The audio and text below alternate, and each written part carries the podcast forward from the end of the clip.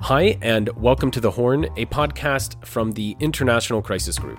I'm Alan Boswell. Today, I'm joined by Dr. Suliman Baldo, the Executive Director of the Sudan Transparency and Policy Tracker. In the past, he has worn many hats, including with the UN, many international NGOs, and once upon a time here with us at Crisis Group. As we reach the six month mark of the terrible war in Sudan, we speak with Suliman about where the conflict stands now and where we go from here. Suliman, thanks for taking the time to speak with us. Thank you for having me. So, we're at a bit of a juncture point. Sudan has now been at war for six months, or almost six months.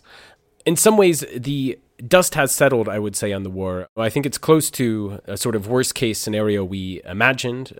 We have Khartoum itself collapsed and contested. The rest of Sudan is divided with an army stronghold in the east and an RSF stronghold in the west, but you also have so many other armed groups controlling territory, entering the fray.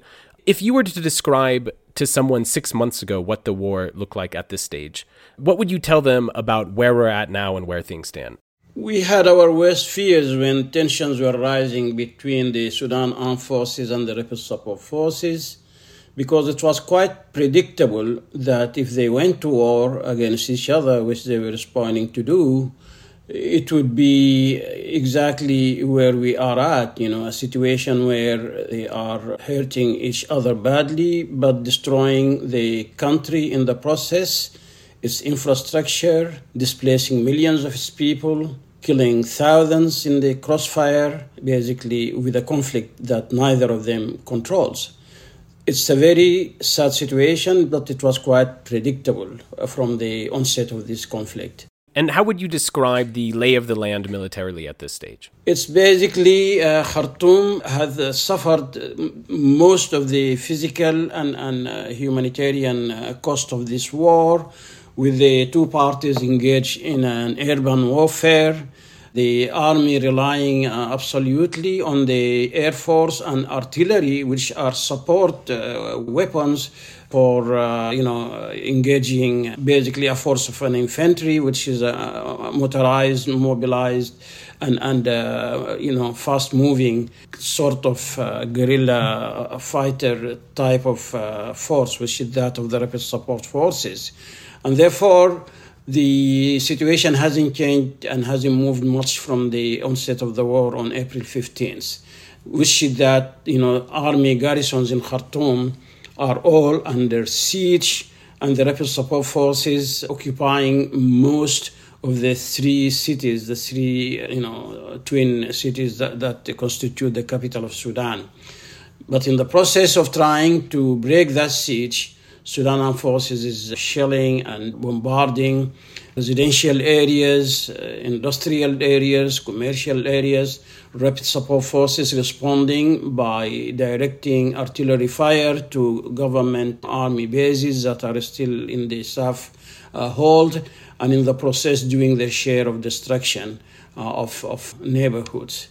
A feature of this war which hasn't happened to this scale in recent memory, I think, in Africa, in African wars, is the level of looting and abuse of civilian populations, largely by the rapid support forces, which have occupied private residences, looted all valuables, engaged in a campaign of um, uh, car jacking thousands, I would say tens of thousands of vehicles have uh, left uh, Khartoum to areas uh, of uh, constituencies of the fighting forces of the rapid support forces. You know, it tells you also about the, you know, the, the systematic impoverishment uh, of the uh, population as the war continues. Hmm. So we have, you know, the two main warring parties, which were both obviously part of the uh, official security apparatus when the war started with the official army, but also the the rapid support forces, which which was a formal paramilitary. In the six months of war, um, obviously we've seen both of those two warring parties sort of evolve throughout this war. They've taken heavy casualties on both sides and are obviously trying to rally Sudanese to their each respective side. So I'll start first with the RSF and then I'll, I'll go to the army side. What exactly is the RSF at this stage now? The RSF is, uh, you know, relying almost entirely at this stage on tribal mobilization uh, of uh, clans of the Rizeigat uh, tribesmen in Western Sudan and beyond the border in Chad and in Niger, in particular from the Sahel region. And, and the tribal mobilization brings uh, groups uh, of fighters that are uh, of traditional uh, type, obeying only to their immediate commanders, and therefore there are blocks of these fighters of the rebel support forces that are not necessarily coordinated or under a firm you know chain of command from the highest echelon of the of the command of the rapid support forces. The main motivation for these tribal warriors is the attraction uh, of looting uh, particularly in Khartoum with you know groups that have joined uh, under this call for solidarity tribal and ethnic solidarity you know th- these groups have really engaged in systematic looting of, of, property and, and, and you know the savings of generations uh, of the Sudanese. They engage in systematic abuse of civilians, which tells us a lot about the lack of uh, formation of a modern force in these rebel support forces, despite all the appearance and the trappings of a regular force. But in reality, eh, this force has not been raised on, on proper doctrine, proper respect of the uh, laws of war. International humanitarian and human rights laws are, are ignored by fighters of the rapid support forces. Mm. I'm wondering how you think people should think about the RSF at this stage? Should they think of it as a as a force that is under the command of uh, Hemeti and his and his family, um, or does it appear more at this stage like a sort of free for all collection of tribal militias and looters.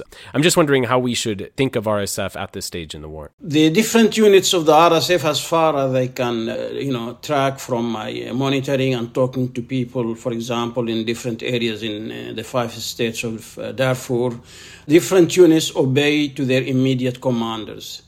They do not care much about what comes in terms of instructions from uh, you know the higher up command you know in, in, in the in, in, the echelons of the rapid support forces and that explains to us why the conflict is taking a life of its own in many instances that undermine the very cohesion and, and integrity of the rapid support forces. Uh, for instance, a conflict that uh, happened in August between two constituencies uh, that are supportive of the rapid support, uh, support forces and providing fighters for it. Uh, I'm referring to the Salamat and to the Beni Halba of South Darfur.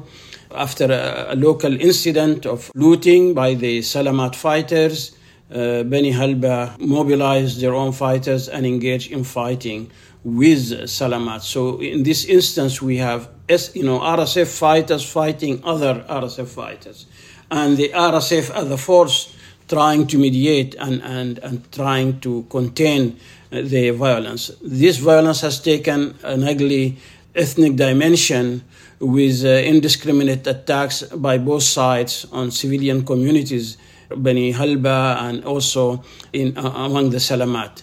Therefore, the RSF is not a- even able to contain and to control and discipline entire blocks of its fighters who are now engaged in a more than a month's deadly warfare at a local level that was triggered by a single incident of, of looting that went bad. Therefore, you know, that, that shows the gradual disintegration of the chain of command of the rapid support forces. Now, Hemeti himself appears to have remained sort of bogged down in the Khartoum theater of war, where I think it, it, looks like he's remained very focused. Would you say that the local campaigns in Darfur, local military campaigns, do they look to you locally directed or or centrally directed at this point? They are centrally directed in the sense that the RSF, as a, as a, body, is seeking full control over the historic region of Darfur. That, that's to say, the five states of, of the Darfur region. Uh, East Darfur is the ethnic constituency of, of, most of the rapid support forces, that's to say, uh, of the Rizeigat uh, people uh, of East Darfur, and therefore no significant fighting has occurred there. We know what happened in, in West Darfur with the massive campaign of ethnic cleansing by RSF fighters and allied militias against the local Masalit. So the, the control of the RSF over West Darfur has come at a very high uh, human rights and humanitarian cost, and the killing of thousands and the displacements of hundreds of thousands of the indigenous uh, Masalit uh, population of West Darfur. Central Darfur has also suffered similar indiscriminate attacks on civilians in the attempts of the rapid support forces to, you know, to take control of Zalingei and, and, and Central Darfur. Nyala is next on their target. This is the capital of South Darfur. It's a large city of a diverse population and besieged by the rapid support forces with repeated attempts to overrun it, and army garrison there which is pushing back. This is, of course, uh, forcing tens of thousands of the inhabitants of Nyala into forced displacement. Many went to East Darfur. Also, thousands crossed over into South Sudan and into neighboring Uganda. The situation in North Darfur is relatively contained for the moment, but it would it would be a matter of time once uh, you know the RSF is able to take over Nyala uh, before they you know put their uh, you know their uh, targets on on uh, uh, on Al Fashir and, and, on North Darfur. Maybe a final question on Darfur before we, we, we move on to the um, the Sudanese army side of things.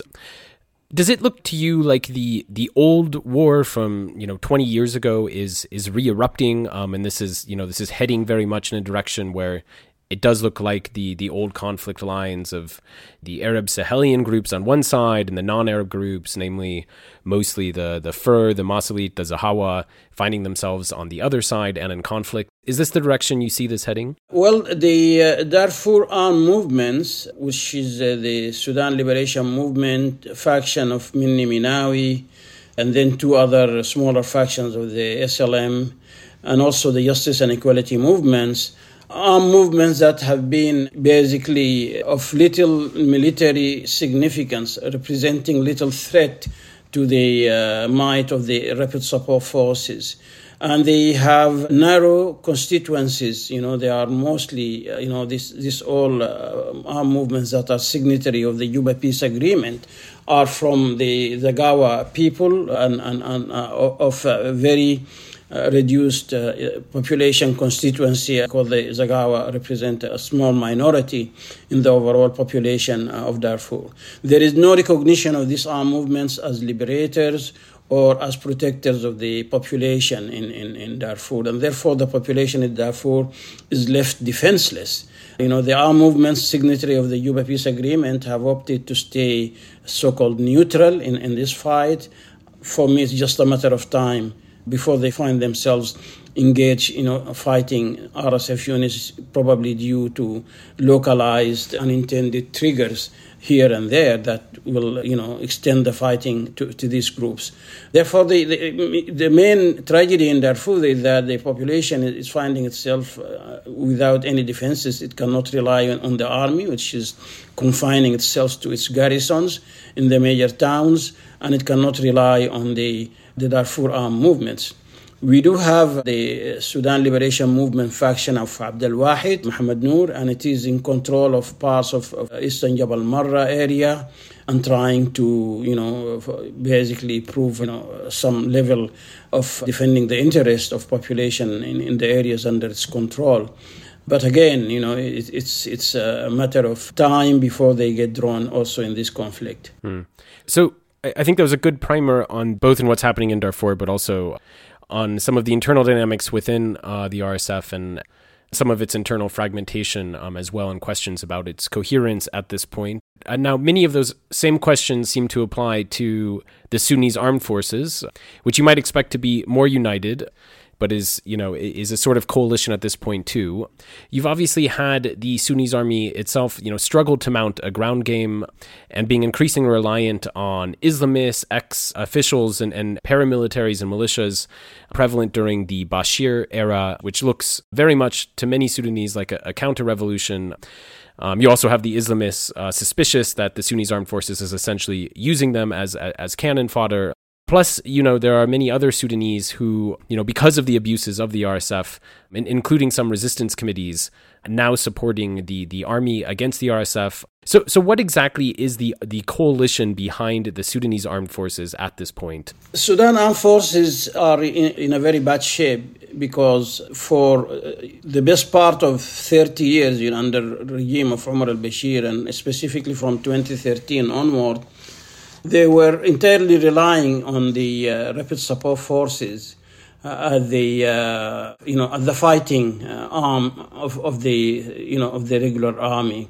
Therefore, the infantry, the foot soldiers, the counterinsurgency uh, specialized forces, the army spent heavily on training, equipping, arming, and, and you know providing for all the needs of the rapid support forces and ensuring that their command, uh, you know, uh, which is the clan of the Dagalo family of Hemeti, his brother Abdul Rahim uh, Dagalo, who is also the, the, the, overall operational commander, that they remain happy, that they have a share of the, you know, the control of the country's uh, natural uh, resources and, and, and public funds in a way similar to the army.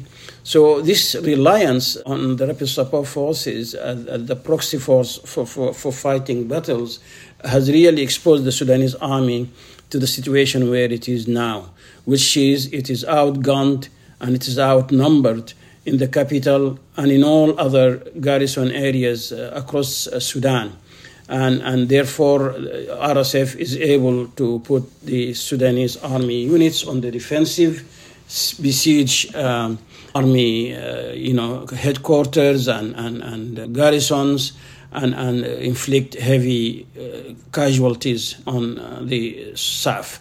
To compensate for these losses, the Sudan armed forces had to rely on volunteer fighters from the Sudan Islamist movement who were, you know, and are currently increasingly public about their engagement in the fight on the side of the Sudan armed forces, but for their own agenda and, and also the Sudan Armed Forces revived the special units of the former National Intelligence and the Security Services. Uh, in addition, for making call to civilians uh, to join the army, you know, in, in, a call for mobilization across Sudan. And this uh, general mobilization of the population is sadly happening uh, along ethnic lines, similar to what the mobilization in the RSF, uh, you know, th- that is underway as well. It doesn't bode well for Sudan at all that the population is being uh, trained and armed to, to use weapons along ethnic lines on both sides of the conflict. This is, you know, a recipe for a disaster that, if not contained by an immediate uh, end to the current war, could really lead to further disintegration uh, of Sudan. If the Sudanese armed forces is on its back foot to the degree you've described, why has it been so resistant to pressure to really join serious peace talks to end this war? There is a history of the Sudanese armed forces, you know, acting like you know the uh, a natural aristocracy. You know, they, they see themselves as the the best uh, of the best in you know in, in the society, and uh, a lot of pride in the you know in the profession of the arms. And therefore uh, it will be humiliating to them to go to uh, negotiations for uh, cessation of hostilities or permanent ceasefire and a peace agreement on a footing of equality with those who they qualify as the rebellious. uh, unit uh, of the army that uh, has went you know against it. And therefore i believe that the army has been and is still seeking a decisive you know, shift in the military situation on the ground to its advantage to come to such negotiations from position of force and, and therefore be able to impose its conditions and not be you know forced to accept the terms of the rapid support forces. uh, Uh, for concluding a ceasefire or, or uh, a peace agreement. But do you see any sign that SAF will be able to, to turn the military tide in its favor? It's not clear to me how they will be able to do that. It is also clear that the SAF is not at all sensitive to the high cost to the population and to the country that its reluctance to engage in serious talks to end the conflict is causing, you know, in terms of, of, of uh, impact for the population, for the uh, country infrastructure, for the economy of Sudan, the high humanitarian cost in terms of you know the, the figures that we are seeing of displacement of epidemics killing you know thousands of Sudanese and, and all the people who are killed in the crossfire. There is little sensitivity, there is little empathy with all those victims. And when Al Burhan speaks, it's always about you know victory and the Sudanese army parading to basically crushing the RSF uh, without uh, any uh, attention to the cost in the meantime. Mm. Now, you mentioned the the risk of ongoing disintegration the longer this this conflict goes on. At, at, its current trajectory, if we if there isn't some sort of resolution um, on the horizon, uh, w- w- where do you see Sudan heading as a as a polity? It's a, a, scary scenario that if we are not able to, to bring this to an end, uh, the current fighting, Sudan is going uh, on a path to state failure and disintegration. This is clearly, you know, happening even as we speak now. People who have been displaced and are now, you know, refugees in Egypt, in Chad, in, you know, East Africa, South Sudan, and so on. This is the core of the Sudanese society. It is its writers, its artists, its musicians, its uh, politicians, civil society actors, uh, entire communities are up to uprooted. And, and the two parties don't seem to care about any of this. So, you know, what is the state failure if not, you know, this uprooting of an entire society and, you know, all, all the risk to the social fabric of Sudan that remains via, you know, this ongoing uh, ethnically based mobilization of the population for further fighting. Therefore, I believe that the commanders of the Rapid Support Forces and Sudan Armed Forces are going to be responsible for the uh, you know the, the, failure of Sudan as a state and, and, and disintegration of its society. Mm. I, I know we're only six months into the conflict, but do, do you think it's fair to say that Sudan has collapsed already as a state? We don't see any signs of a functioning state. You know, the main achievement of, of, the, the de facto government of the coup d'etat since the war started has been the opening uh, of a factory to provide, uh, you know, passports to stranded Sudanese. And, and you see the vice uh, chairman of the Sovereignty Council proudly inaugurating uh, this facility. Uh, and you know whatever else is happening you know is basically done by volunteers from professional associations and neighborhood committees resistance committees emergency response rooms set up by youth associations in, in different areas local ordinary people volunteering to service displaced people who fled to areas less affected by the conflict so the state is basically registering quite a stark absence. The national police force uh, hasn't been, you know, seen in, in, in areas that are under even firm government control in different parts of Sudan. You know, when it is deployed, it continues the same practices of attacking civilians and trying to suppress their free speech. And therefore, you know, Sudan army, Sudan ruling military security elites have learned nothing from this war and are continuing the same practices as if to say we are here to stay and we will be in your future. It's it's it's an alarming situation, and uh, it calls uh, to mind, you know, what happened in Somalia following Siad Barre's, you know, uh, episode. Mm.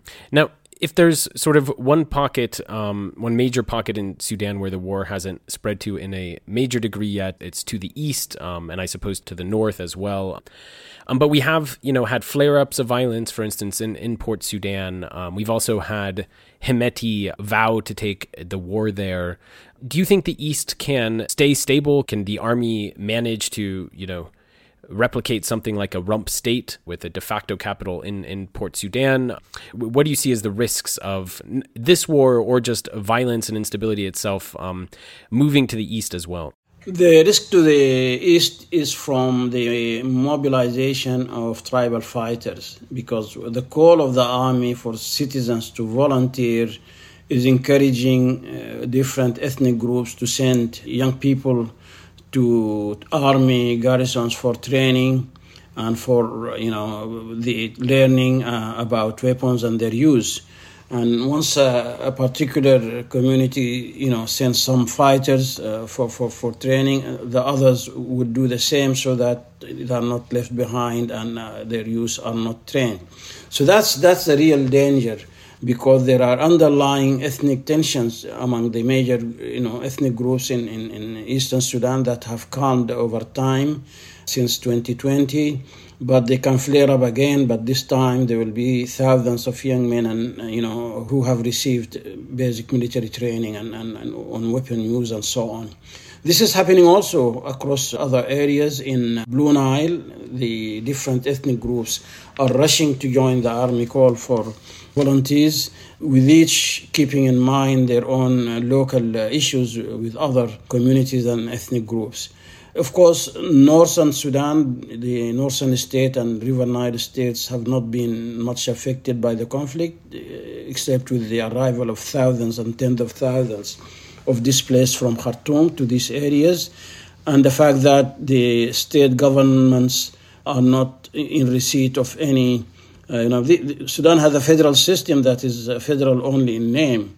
Everything is centralized, and therefore the war has created a situation where the state uh, governments are not uh, resourced to respond to the needs of the population or even pay salaries of workers, you know, in their different states. Central Sudan, you know, Jazeera, White Nile, Sinnar states are also relatively stable, but they are suffering from lack, you know, lack of any government uh, resources to respond to the increasing needs uh, of the popula- local populations, but also people who are, you know, hosted uh, by the uh, respective, you know, federal states. This is a situation which is increasing the level of suffering uh, and of the humanitarian cost of the war beyond uh, imagination. Now, we haven't talked about the SPLM North yet, or at least much yet.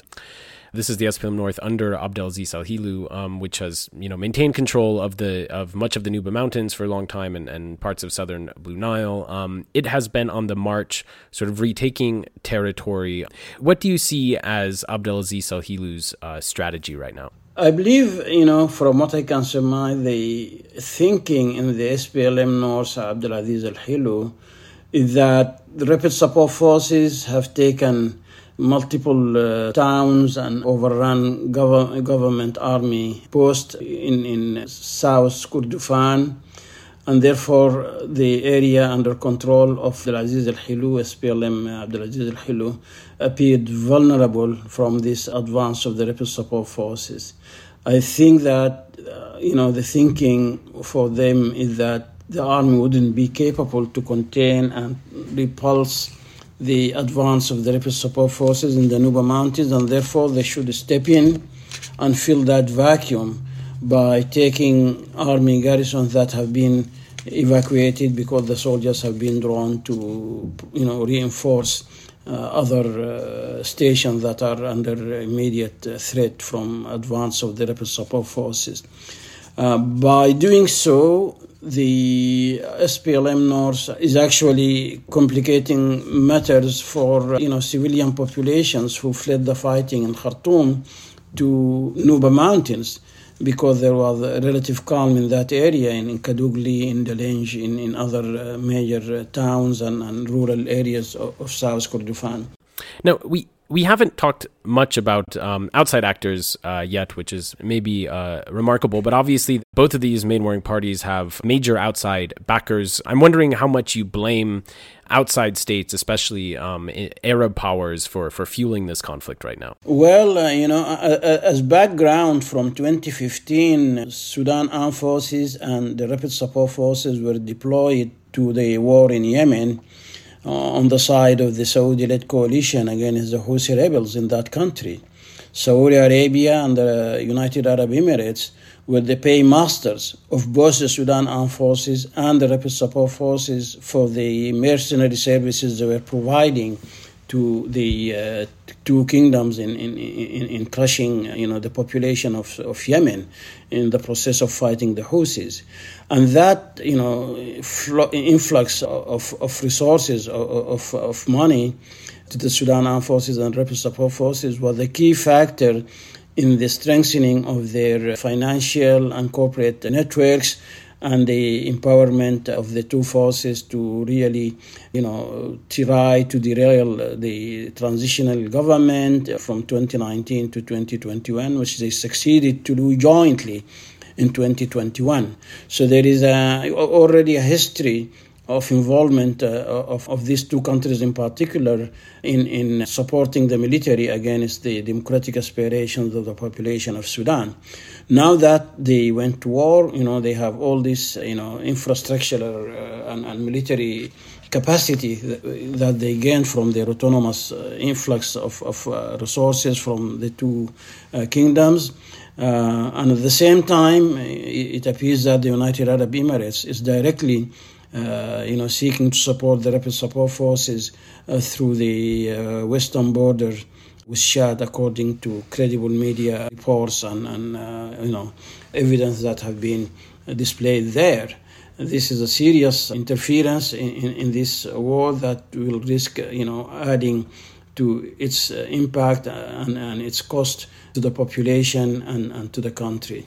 At another level, you know, the Wagner Group uh, mercenaries were and are, con, con, uh, you know, deployed in, in Sudan. They uh, were in business partnership and you know political partnership with both the Sudan Armed Forces and the Rapid Support Forces. They are more likely to be engaged with the Rapid Support Forces because they have the same structure of uh, mafia organized as a private, uh, you know, uh, army. Uh, and engage in extensive uh, illicit financial and corporate activities, and therefore they, there is evidence also of the uh, uh, network in Central Africa Republic supporting the war effort of the rapid support forces by supplying weapons and, and munitions.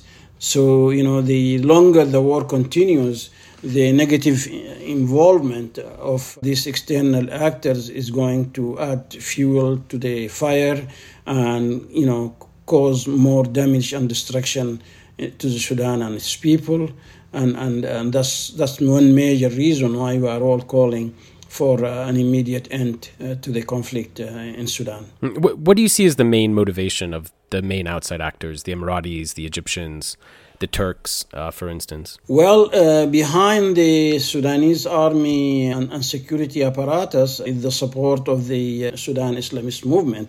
This is the chapter in Sudan of the International Muslim Brotherhood movement, and therefore, you know, countries like Turkey or Qatar are sympathetic to this ideological political Islam uh, group and Sudan's Islamist movement has historic extensive links uh, to the similar groups in, in, in Qatar and in, in Turkey. And the interest of these countries is therefore uh, to be in support of the army and, and of those now who are sustaining the army's military effort to a large extent, the Islamists of Sudan. For Egypt and the Saudi Arabians, the, the, concern is that the return of the Islamists to power in Sudan, which they seem to, to be seeking through this support to the army, would mean that Sudan would again become a regional hub uh, for violent extremist groups of, of the Islamist brand and therefore a threat to their uh, regimes in, in Egypt and to, to the Kingdom of Saudi Arabia.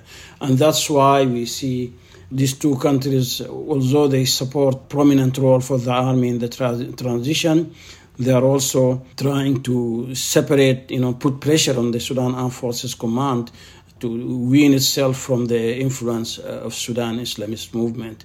For the Emiratis, they, they decided to go all the way by directly supporting the counter force as an antidote to the Islamist influence in Sudan. So that takes us, I think, to the diplomacy, or one might say lack of diplomacy. Um, I'd say six months in, there's been intolerable inaction um, in terms of diplomatic and peace efforts on Sudan. How do you assess the, the current state of, of diplomacy, and, and what do you think it'll take to move towards any sort of serious peace efforts? As you said, Sudan is, you know, disintegrating fast, and, and time is not on its side.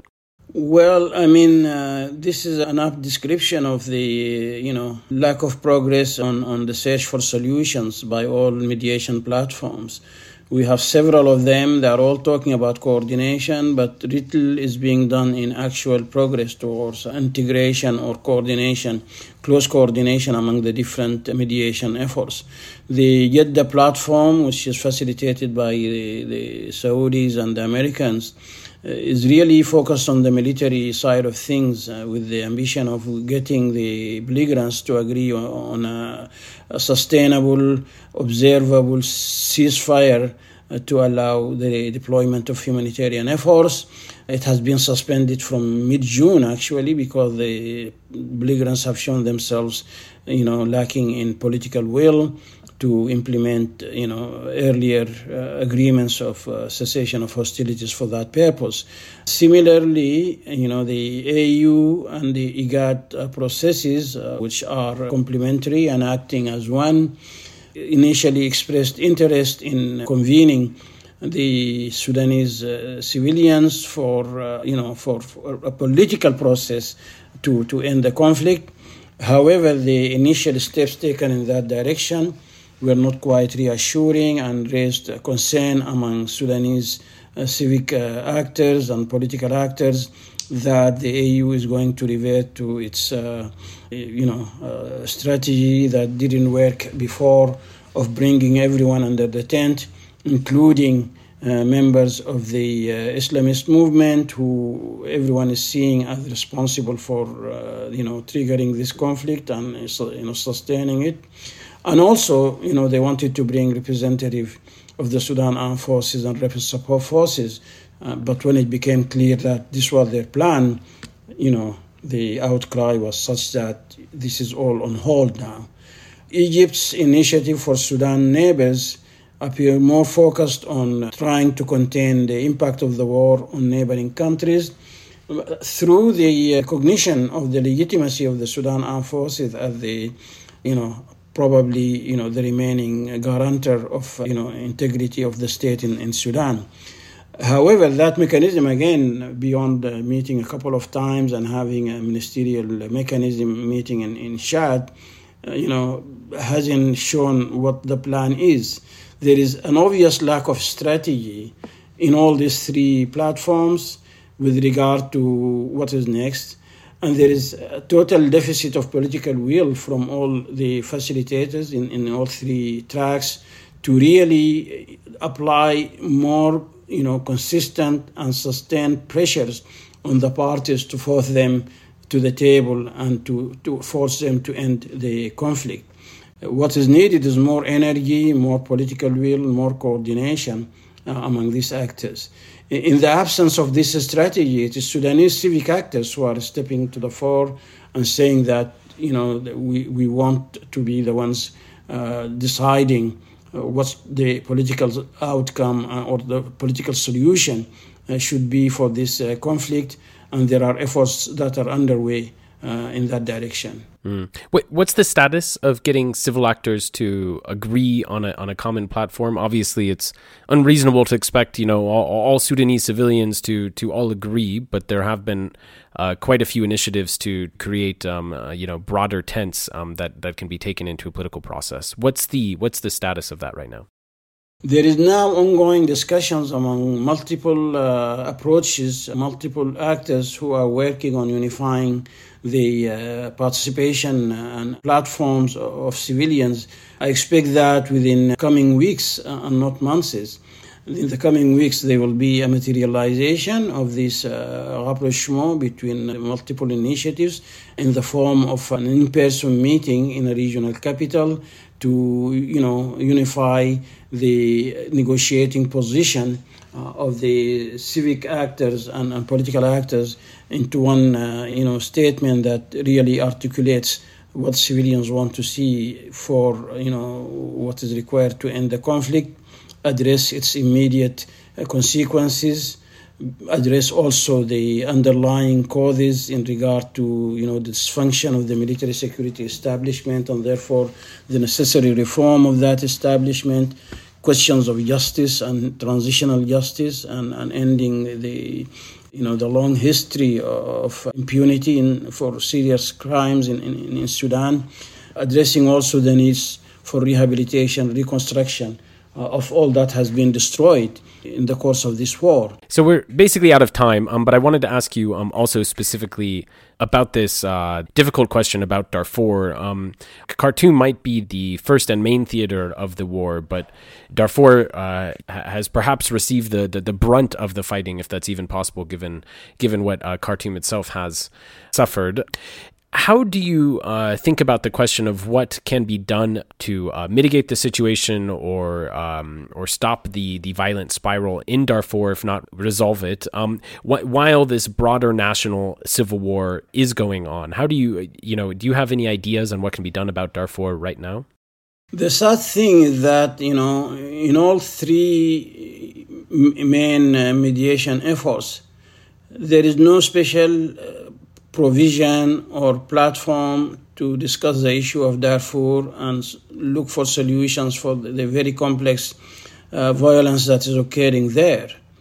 Again, for me, this is a, you know a failure you know to, to protect uh, and a failure to you know to assume responsibility for, for from the international community for, for the massive uh, human rights and humanitarian violations occurring there. And until this is addressed, the sad reality that you know the, the population of Darfur and indeed uh, of Sudan uh, writ large is going to be one of being abandoned uh, by the rest of the world, you know, and, and, and left to the mercy of, of these cruel, you know, military actors and, and militias and armed movements that are now, you know, setting the place on fire and, and destroying its people it's it's it's a situation where you know it's again civic actors are the ones who are raising the voices and organizing uh, to push back uh, against destruction and its consequences. Thank you, Suliman, for all your time um, and for and for coming on the podcast. Thank you for having me again. Bye bye. Thanks for listening. The Horn is a podcast from the International Crisis Group. I'm Alan Boswell. To learn more about Crisis Group or read our reports, go to crisisgroup.org. This episode was produced by Mae Francis and Ida Holly Nambi.